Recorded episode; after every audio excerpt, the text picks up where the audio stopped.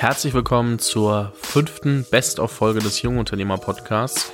Mein Name ist Fabian Tausch und heute bin ich zurück mit einem internationalen Gast, denn ich habe die Möglichkeit gehabt, bei TechCrunch Disrupt 2017 im Dezember Cal Henderson zu interviewen. Und Cal Henderson ist im ersten Moment ähm, kein Begriff, weil er keine Personenmarke in dem eigentlichen ist, aber ich kann mir vorstellen, wenn du im Unternehmenskontext in der Startup-Welt vielleicht auch schon länger rumturnst, du sein Produkt vielleicht sogar täglich nutzt. Oder eins seiner anderen Produkte auch immer mal wieder für Bildersuche verwendet hast. Denn Kerl hat zusammen mit seinen Mitgründern zuerst Flickr gegründet, an Yahoo verkauft und dann nochmal ein neues Unternehmen gegründet, das nennt sich Slack. Slack hat inzwischen 2019 den Börsengang gemacht, hat so damals eine Marktkapitalisierung von so 20 Milliarden US-Dollar gehabt, haben mehr als 12 Millionen Nutzer täglich, haben gerade IBM gewonnen als Kunden, die von Microsoft Teams rüberwechseln mit 300.000 Leuten, haben über 100.000 zahlende Kunden, also Firmen, die bezahlen und 65 von 100 Fortune 100 Companies als Kunden auch gewonnen. Slack ist also wirklich eine Größe am Markt, die sich etabliert hat, die wirklich was bewegen. Und das Interessante ist, die waren damals noch nicht an der Börse, die waren schon groß, aber noch nicht so groß. Die haben sich ganz schön weiterentwickelt und es ist einfach verrückt, weil es einfach ein eigentlich Fail war der Ursprungsidee und so ein Major Pivot. Also sie haben sich krass, krass, krass umentschieden und umgeändert und dann am Ende nur noch auf ein Feature von ihrem Ursprungsprodukt konzentriert, um Slack zu bauen. Und genau dasselbe war bei Flickr der Fall. Die Idee, die gescheitert ist und Flickr wurde, ist genau dieselbe Idee, die sie nochmal aufgegriffen haben, die dann Slack wurde, wo sie jeweils immer ein Feature rausgenommen haben, das gut war. Ich glaube, das als Teaser erstmal genug. Ich wünsche ganz viel Spaß mit der Podcast-Folge und es ist wirklich spannend zu sehen, ähm, was Cal so alles für Insights liefert und äh, wie Slack entstanden ist. Viel Spaß dabei. Welcome to the Jungunternehmer podcast. My name is Fabian Tausch and I'm on the second try with the co-founder of Slack, Cal Henderson. We tried it at TechCrunch Disrupt 2017 and we did an interview. It was really, really great and I messed it up. I didn't have an, a recording in the end. So uh, I asked them to give me another other opportunity to speak to Cal again and Julia, the, DPR agent of um, Slack was so polite to give me the opportunity that we can have this call again and do an interview. And Cal, I'm so glad that I have you here in the interview, and I'm so so happy. But I I first want to want to remember that you were with three degrees Celsius in Berlin with shorts. It so, didn't seem that cold at the time. there was no snow that I remember. Yeah, uh, I, am not quite sure if there was snow anymore, but um, it was really, really cold. I I'm really interested. How do you run through the streets in California? Um, pretty much the same. I'm wearing, you know, it's uh, warm in San Francisco this morning. I'm wearing shorts. It's nice. So I should move from Berlin to San Francisco because here it's a rainy day. Everywhere there's fog and rain and whatever, and you have the sun. So maybe maybe I should I should move. yeah, the weather the weather here is pretty nice. So, um, that said, you're the co-founder of Slack. I hope many of the people know what Slack is, and you also were highly involved in Flickr, and you were spearheading APIs. So every developer or every buddy who's working with software tools is would love to meet you and is like whoa he's the guy because of i can use apis so that that's uh, that was really interesting. But where i want to start is um, first thanks of all again for the interview and welcome to the podcast because i forgot about it because of the the short story. Um, yeah no i'm very very happy to be here. and um when did you start as an entrepreneur how did it how did it start for you um i think it was was kind of accidental i never um i i knew i wanted to be a, a programmer to make software from a pretty young age but i thought that i would go and work for some big software company i thought i'd end up working at microsoft building apps, and this was kind of before before the web existed. Certainly before the web took off.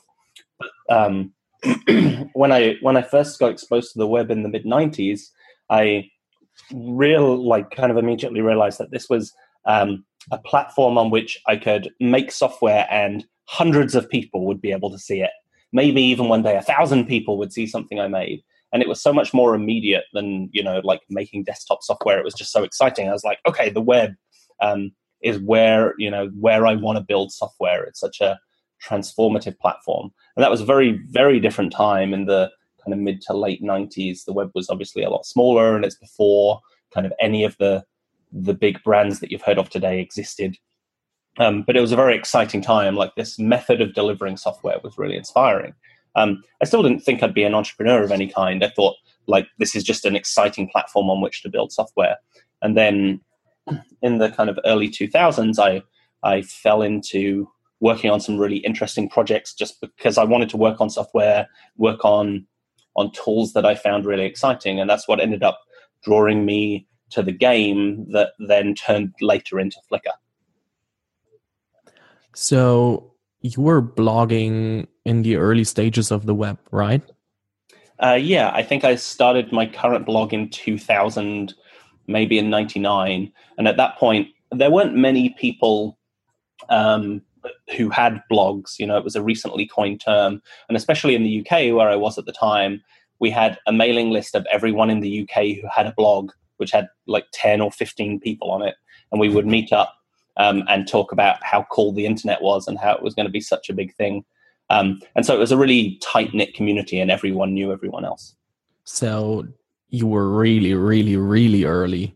Um, that that was coming clear right now because um, I was thinking about blogs, and when I think about blogs, it's like okay, I go to WordPress and I start a blog, but I don't think there was WordPress in 2000. So um, you had to to program it on your own. And what I what I think is really interesting, you said that maybe hundred or one thousand people might see your software, and now you have a company with one around one thousand employees, and for, for a software product, just to distribute it and sales and whatever a company does, you have as many people in your company as you thought that they will see the product. that that's yeah, that's really interesting. it's definitely crazy to think about it like that. Like how far you know the evolution of software delivered over the over the web has come. It's you know like such a like SaaS as a delivery mechanism for software just seems obvious now, but that you know that definitely wasn't the case even a decade ago, and it was kind of unimaginable a couple of decades ago. But now, you know, most um, kind of software services that companies consume are delivered over the internet as SaaS. Yeah, that's right. But as we said, you were you were highly in, involved in Flickr, and from Flickr you went to to um, do Slack. Um, but how was it to go to Yahoo or before Yahoo Flickr and uh, instead of Microsoft because you said you thought about going to Microsoft and Microsoft is not Flickr as a startup as you would call it today. Um, how was it different from your your thoughts in the beginning?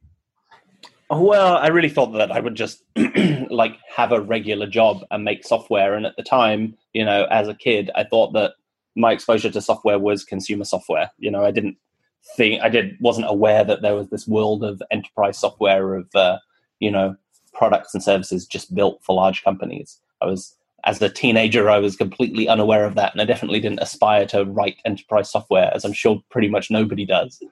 Um, and so uh, the experience of like going from like working in the UK to working on Flickr or the, the game that then became Flickr um, was a, a, really interesting experience. I mean, Flickr was consume still is a consumer product um, that ended up reaching a pretty wide audience. You know, it was um, came around um, in the that time of the web, like post.com collapse, but where we were starting to see a lot of people using consumer products at a kind of at a rate that we hadn't seen through the dot com boom.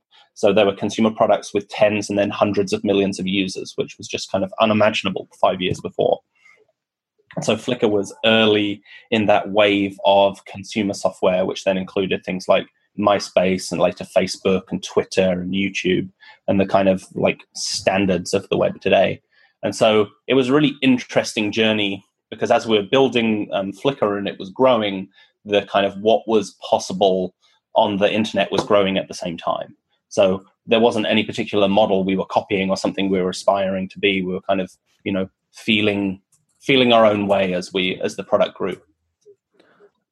Very, very interesting. And the thing that comes to my mind in that case is what was it like to be bought by Yahoo? Because then mm, has everything changed then because they are a bigger corporate at the moment, or how was it?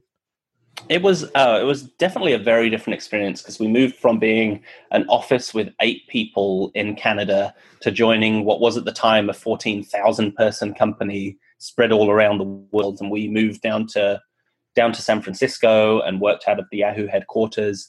And you know, we went from a small scra- scrappy startup to being a very small piece of a very large company and a company that was very focused on advertising and on and anything else was kind of a distraction from that. So it was it wasn't a great experience overall, but it's hard to say that if we hadn't done that, maybe nobody would have heard of Flickr today. Maybe it would have disappeared and never grown. And you know, there's every chance that we would have messed it up if we stayed independent.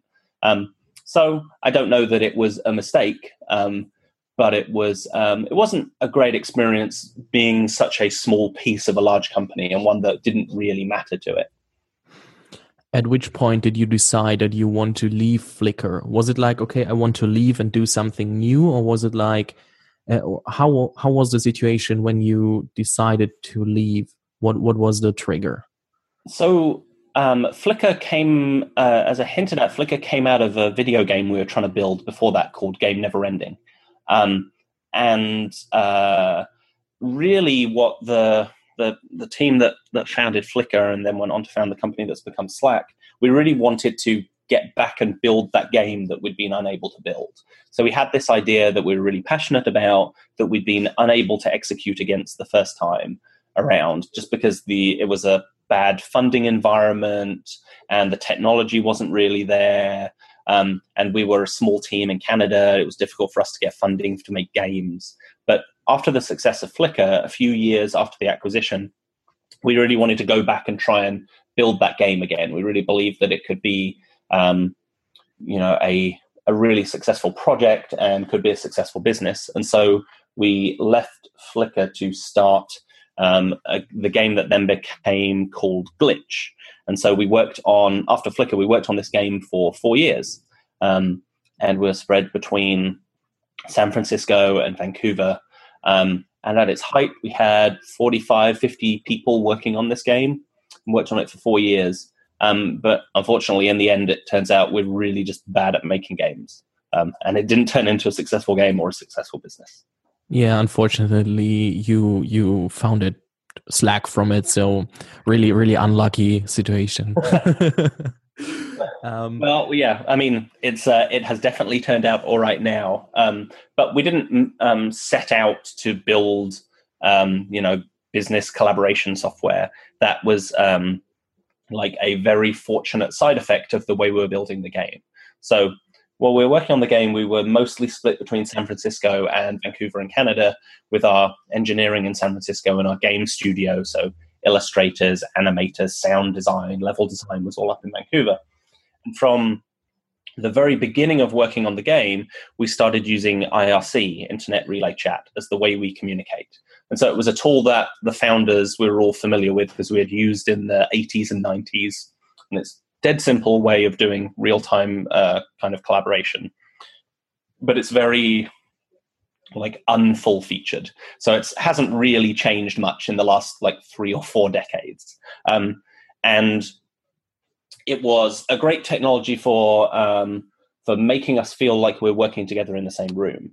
But over the four years that we were working on the game, we started bolting a lot of things onto IRC. So we started wanted to make it really easy to share files, and uh, wanted to make sure that even if you weren't connected, you could go back and see what other people had said, and then search what other people had said, and be able to access that um, on your cell phone because uh, like using phones for work had only really just started taking off, and this was nine years ago now. Um, and so we started building all of these things on top of IRC. We started posting more and more information, automated information into IRC as well. So anytime you know a piece of artwork was finished and ready for approval or ready for animation, or when a level design was finished, or when somebody signed up for the game, or bought something inside the game, or a server crashed, or a new version of our software was deployed, all this information got posted into IRC, and it made this virtuous kind of cycle where the more information we put there, the more people looked at it. And the more people looked at it, the more it made you want to put all information there.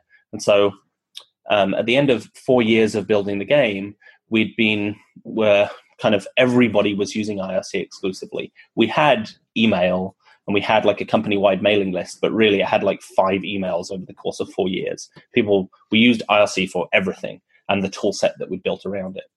And when we shut the game down and we were trying to figure out what we wanted to do next, we realized that whatever it was we did, we would want to continue to work in the same way. So we want this collaborative tool set, this way of working together to continue. So we figured if we, a small development team, found this way of working really useful, then maybe other people would too. And that's where the idea for, for Slack came from. So we turned it into a product, and uh, and then the next five years have kind of been the evolution of that. That's quite interesting because I didn't know that the game started before Flickr, and then Flickr turned out of the game itself as well. Um, that's new for me, yeah, but so the, very the, interesting. Uh, it is uh, the second time we have failed to make a game and turned it into something else. Yeah, but but it works twice. So maybe maybe you should you should stick with with making games if you want to discover new business opportunities. Yeah, I'm not. I'm not sure. Two data points makes a very convincing line. No, I don't I think like so. That that was just a joke. Try and make a game again. but um, how was the if when you decided that you have Slack as a communication tool or uh, cooperation tool, co collaboration tool? Sorry, um, for companies as well. How did you start to reach out? So, whom did you ask, and how did you approach the, those companies? Because I don't I don't think that it was easy at the moment at that at this time because as you said it was starting to get off to take off but it was not really there. Well, well definitely when we first you know when we were first building slack people weren't using anything like it. So it wasn't that we were trying to convince people to switch from this other messaging collaboration platform that that they're using to Slack, it was switch from your mix of email and AIM and Skype and Facebook Messenger and WhatsApp and texting people and try this new kind of different tool. And the further problem that we had was that we couldn't convince a single person to use Slack. That didn't have any value. We would have to convince somebody to get their whole team to try it at the same time to see if they would find it useful. So it was a real struggle to get people to just give it a try to begin with in any kind of real sense. Um, and so where we started with was um, friends of ours in San Francisco at other tech startups and just like spent a few months cajoling them into trying it. So one of our very first alpha testers was um, the service Rdio, which is now defunct, but was like a a Spotify competitor based in the States. Um, and after a few months of convincing, I got a small part of the engineering team to give it a try. And from there, it grew within Rdio. And we saw a similar story within other kind of small friends companies. But the first kind of six months of life of Slack was a real uphill struggle to get anybody to even give it a try. So it's you know it's not replacing a tool you already have, and it's not necessarily filling a need that people felt that they had. Once people tried it, they um, you know adoption was really good, but trying to sell people on it initially was the hardest part. I know that at the time at TechCrunch, I uh, well, we were starting to talk about um, should you introduce your software as a service products via bottom up or top down approach. And what you were describing right now was more like the bottom up, so that small teams are discovering the tool and using it itself and then empowering others to use it at at scale and in the whole company. Would you would you consider this strategy as one of the or did you did you stick to this approach or did it turn out that um, top down could also work. I don't know how you sell or convince people at the moment even if, if even if they have to be convinced by for slack. So uh, what how are you approaching new companies at the moment and how would you? Yeah. I think it's uh, you know the the the way in which Slack does it doesn't necessarily apply to every other service. For the there are some services where it only makes sense to deploy something in a top down way, where you know like absolutely the whole company has to use it, or it doesn't make sense. Um, but for, certainly for Slack, we're it's a tool that is valuable for a small team to adopt it, and I think that's kind of the consumer like approach that we've taken to the product is that there's this increasingly kind of bring your own device, bring your own app style of uh, what some have dubbed shadow IT happening within organizations where teams want to pick up the tool that works best for them. And so having this kind of self-serve model of you can come and try Slack and see if it works for your small team and if it does then expand from there has been very successful for us. Now, if we're deploying software to large companies, we also have to be able to work with their IT department and make sure we're working with their security team and tied into single sign on and e discovery and DLP and all the kind of um, administrative technologies and regulations that large companies care about. So that's important for deploying software to any large customer. But um, what we typically see is adoption by small teams within a large company first. Who start to find it really useful and then that makes the conversation around rolling it out to a whole company much more straightforward. Cool. Thank you so much. So it's not useful for every company or not not possible for every company to go uh, bottom up but sometimes it might make sense and in yeah, other very in other cases on the, on the kind of class of product that you're building. You know, I think for a team a piece of team collaboration software like slack where it can be adopted by a small team within a larger company that makes a lot of sense. But you know like a small team within a large company is unlikely to adopt its own single sign-on system um, you know or its own uh, legal archiving system. You know some things that only make sense being deployed wall to wall you know um, but we're, you know, luckily in a category where it makes sense for a portion or a whole company to use it. And so we've definitely concentrated on getting into new companies via that kind of bottoms up approach of providing a tool that a small team, a few individuals can pick up and find useful by themselves. And then the if they're finding it useful, if they're getting value from it, then we see it grow within that organization to adjacent teams. Great. Um, what I realize at the moment is that you're enhancing communities via Slack on scale. So many of the um, cryptocurrency startups are all community, yeah, collaborating, and also all of the communication is on Slack with their community. But also, you're enhancing and embrace, not embracing, uh, enhancing and empowering uh, invite-only communities for networking and whatever. And I think this is also a huge part of Slack that's not told about or talked about all the time. It's more about the company collaboration aspect, but at the moment I'm I'm in so many Slack channels that are invite only or from some blockchain or cryptocurrency startups or whatever. And I see that there is way more power than the company product itself. How do you realize this at um, Slack, and how do you think will it make or have more impact uh, in the next months or years? Yeah, I think we've um, from fairly early on we've seen um, non kind of non-work social uses of Slack as a an important kind of vector for for growth for us. So while it's not like the use case that we concentrate on, um, you know, we're not trying to sell people to use Slack as a community tool.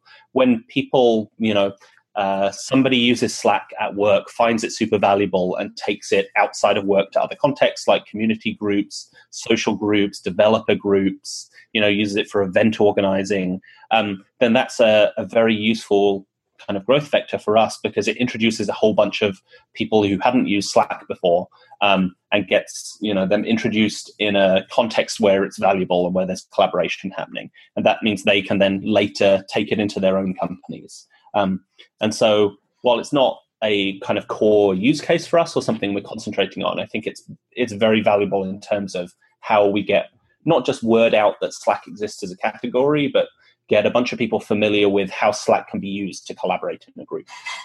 Okay, so I it's more more the the side thing. My wife to organize our, you know, like our uh, groceries and our vacation, and it's like it's a great tool for that too.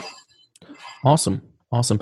So I was just asking because I I see it all the time, and I think it's so powerful because that also is empowering and uh, making the Slack community itself stronger and I think that's that's valuable for the company as well. But of course, that are not always uh, clients, or not everybody's turning out as a client for company collaboration tools. But um, I think that also the word of mouth here is is the, a factor that's that's really really interesting.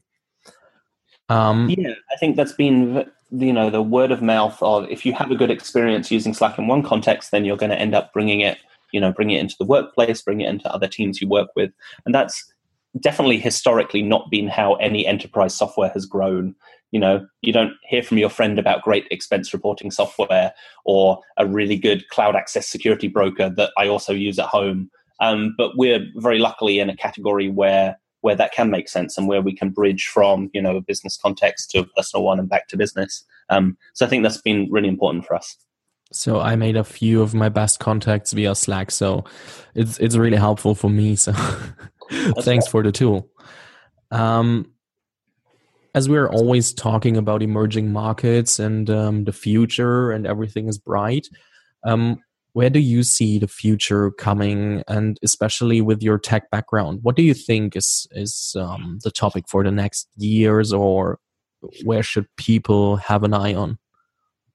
Oh, that's interesting. I think there's um, there's a lot of different you know um, directions that people are excited about now, whether it's like blockchain or AR and VR, um, things that are super hot. I think the the one that's actually finally going to start to really change our experience of using technology is AI and machine learning over the next few years. I think we've finally kind of um, got over that hump of people talking about it's coming really soon now and to the point where it's starting to actually be used in a lot of products we use today. So, uh, you know, whether that's the kind of the earliest piece was things like you know Facebook's algorithmic timeline of showing you you know things that uh, that you care about most on a very personalized machine learning kind of level.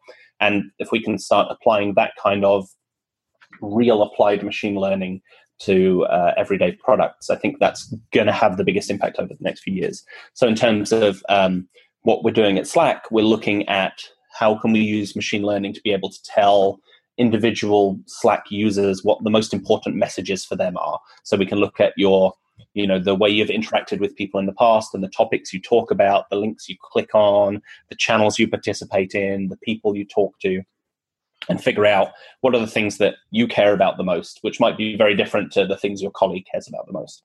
Yeah. And to be able to apply that to the workplace to help, you know, deal with the flow of information and prioritization of information, I think will be really interesting. So you are going for not um, giving a user too much content and overfloating him with content that he can't read everything or he reads just stuff that's not interesting or valuable for him? Um, I think that like the uh, one of the the hardest things to deal with in any kind of medium to large organization is like communication uh, between people and the flow of information. Um, and to the extent um, that we can start to use technology to kind of reduce that cognitive overhead, the idea that a lot of um, time spent by information workers today is spent seeking out answers to questions that have previously been answered. So it's like, you know, that could be from really simple stuff um, like how do I file an expense report or what is the time off policy here or like what is the status of project X or who knows about topic Y. You know, a lot of time is spent just trying to find the right person to ask a question to. And to the extent that we can, you know, use technology to reduce time spent doing tasks which uh, like it's kind of useless time spent by humans, um, so that people can spend their working time on tasks that humans are uniquely suited to. You know, like actual information processing and decision making and creative work. Um, so I think to the extent that we can help people find answers to questions more quickly, um, you know, things that facts that are already known, I think that machine learning can be really helpful in the workplace. Yeah, I'll be very interested how you will in implement it to Slack and how I will how if I will feel it or if it's just coming natural then so I think it will come natural but I'm I'm really happy to to use it when it's ready because mm-hmm. we are using it at our co-working space with uh, around 2000 people and I think that's uh, there there is a lot of uh, content that I not want to see at the moment in a chat where some other information are more valuable and I have to search for. So I think this will be a great um, great tool and addition to to Slack. But as I said, I think it's it's really really valuable and really really helpful for me. Not that I, I sound like the the guy who interviewed you at TechCrunch. So he was like disturbing, disturbing. I don't think it's disturbing. So don't get don't get me wrong. um, as we we you talked about it a bit, blockchain. Um, I will just want to ask you: Do you think it's on a hype at the moment, or do you think it has really really great future, or what do you think about term term blockchain, cryptocurrencies, whatever, because it's so emerging at the moment that I'm like, I don't know what to think about. But what do the people that yeah. that have more knowledge think about it? Um, I don't know. I'm not entirely sure. I think you know the the technology behind the blockchain is interesting, but hasn't yet really found a use case that makes a ton of sense. But is an interesting piece of technology. Cryptocurrencies similarly, um, it seems like a uh, it isn't solving anybody's particular problem right now, um, but it's definitely uh, has so much excitement around it, um, so much money around it right now that uh, it will be interesting to see where it ends up in the next couple of years. I'm, uh, you know, it's an area I'm keeping an eye on, but uh, like it's just as plausible that there are no cryptocurrencies a couple of years from now as they become important in my mind at least but i think block it'll be interesting to see what people do with um, with blockchain in general you know like what can we use a distributed ledger for so do you have time to think yourself about blockchain or are you so involved in slack that there is not a minute that you think about it because you as a techie i, I think you might be interested in it a bit but I, I don't know to which uh, which kind of uh, time con uh, time aspect. So how much time um, do you spend? Yeah, no, I like to uh, to stay abreast of like all you know major technology developments. So you know, I I do like to read some of the cryptocurrency uh, white papers and understand the underlying technology, but it's not an area that I spend a huge amount of time thinking or working towards. Okay, so but is it is it um, something like a compliment for you that many of the bigger technologies or uh, crypto blockchain products use Slack to communicate with their community? Um, I think it's it's great that we're starting to really see that across all kinds of uh, community groups and industries. You know, like the uh, um, in in the past, I spent a lot of time playing video games, and now you know mo- many or most major gaming companies use Slack to build their games. That's super cool. You know, like many of the the brands and products that I use use Slack to to build those things, and that it's just uh, it's really strange. Um, it's a weird feeling, but it's very cool. So, which kind of games did you did you play? uh, I played World of Warcraft for many years. Okay. Um, I'm not sure if they're a Slack customer, but a lot of uh, large game companies are Slack customers today. So maybe and, uh, you should call them. yeah, drop them a line. I think it, it it it makes sense as well because you know Slack came from a games company. It was that exact kind of tight team collaboration that Slack was born from. So I think it it has a natural home in in game companies. Very interesting. Um, which which book did you give away the most in the last few months or years? Is there one? Um, God, I don't know. I read a lot of books, but I, I, I mean, you, you listen to them on on uh, oh, three times speed. So yeah, no, I am I am all about the audiobooks. So I think I listened to 130 books last year. Um, so that's crazy. I, I have a. Uh, were there any real strong recommendations from last year? Oh, I really like um, series of three, maybe four books now by Ada Palmer, starting with "Too Like the Lightning." Um, and it's a like a future science fiction weird utopian society that it turns out it's all um, run by people murdering other people. So interesting book worth read. Okay so i have to check this out myself because i've never heard of a book like this. So I, I don't know nothing i don't know nothing about um, the author about the storyline so it may, might be interesting. Yeah, give it a try. Ada palmer I, I will research. Um,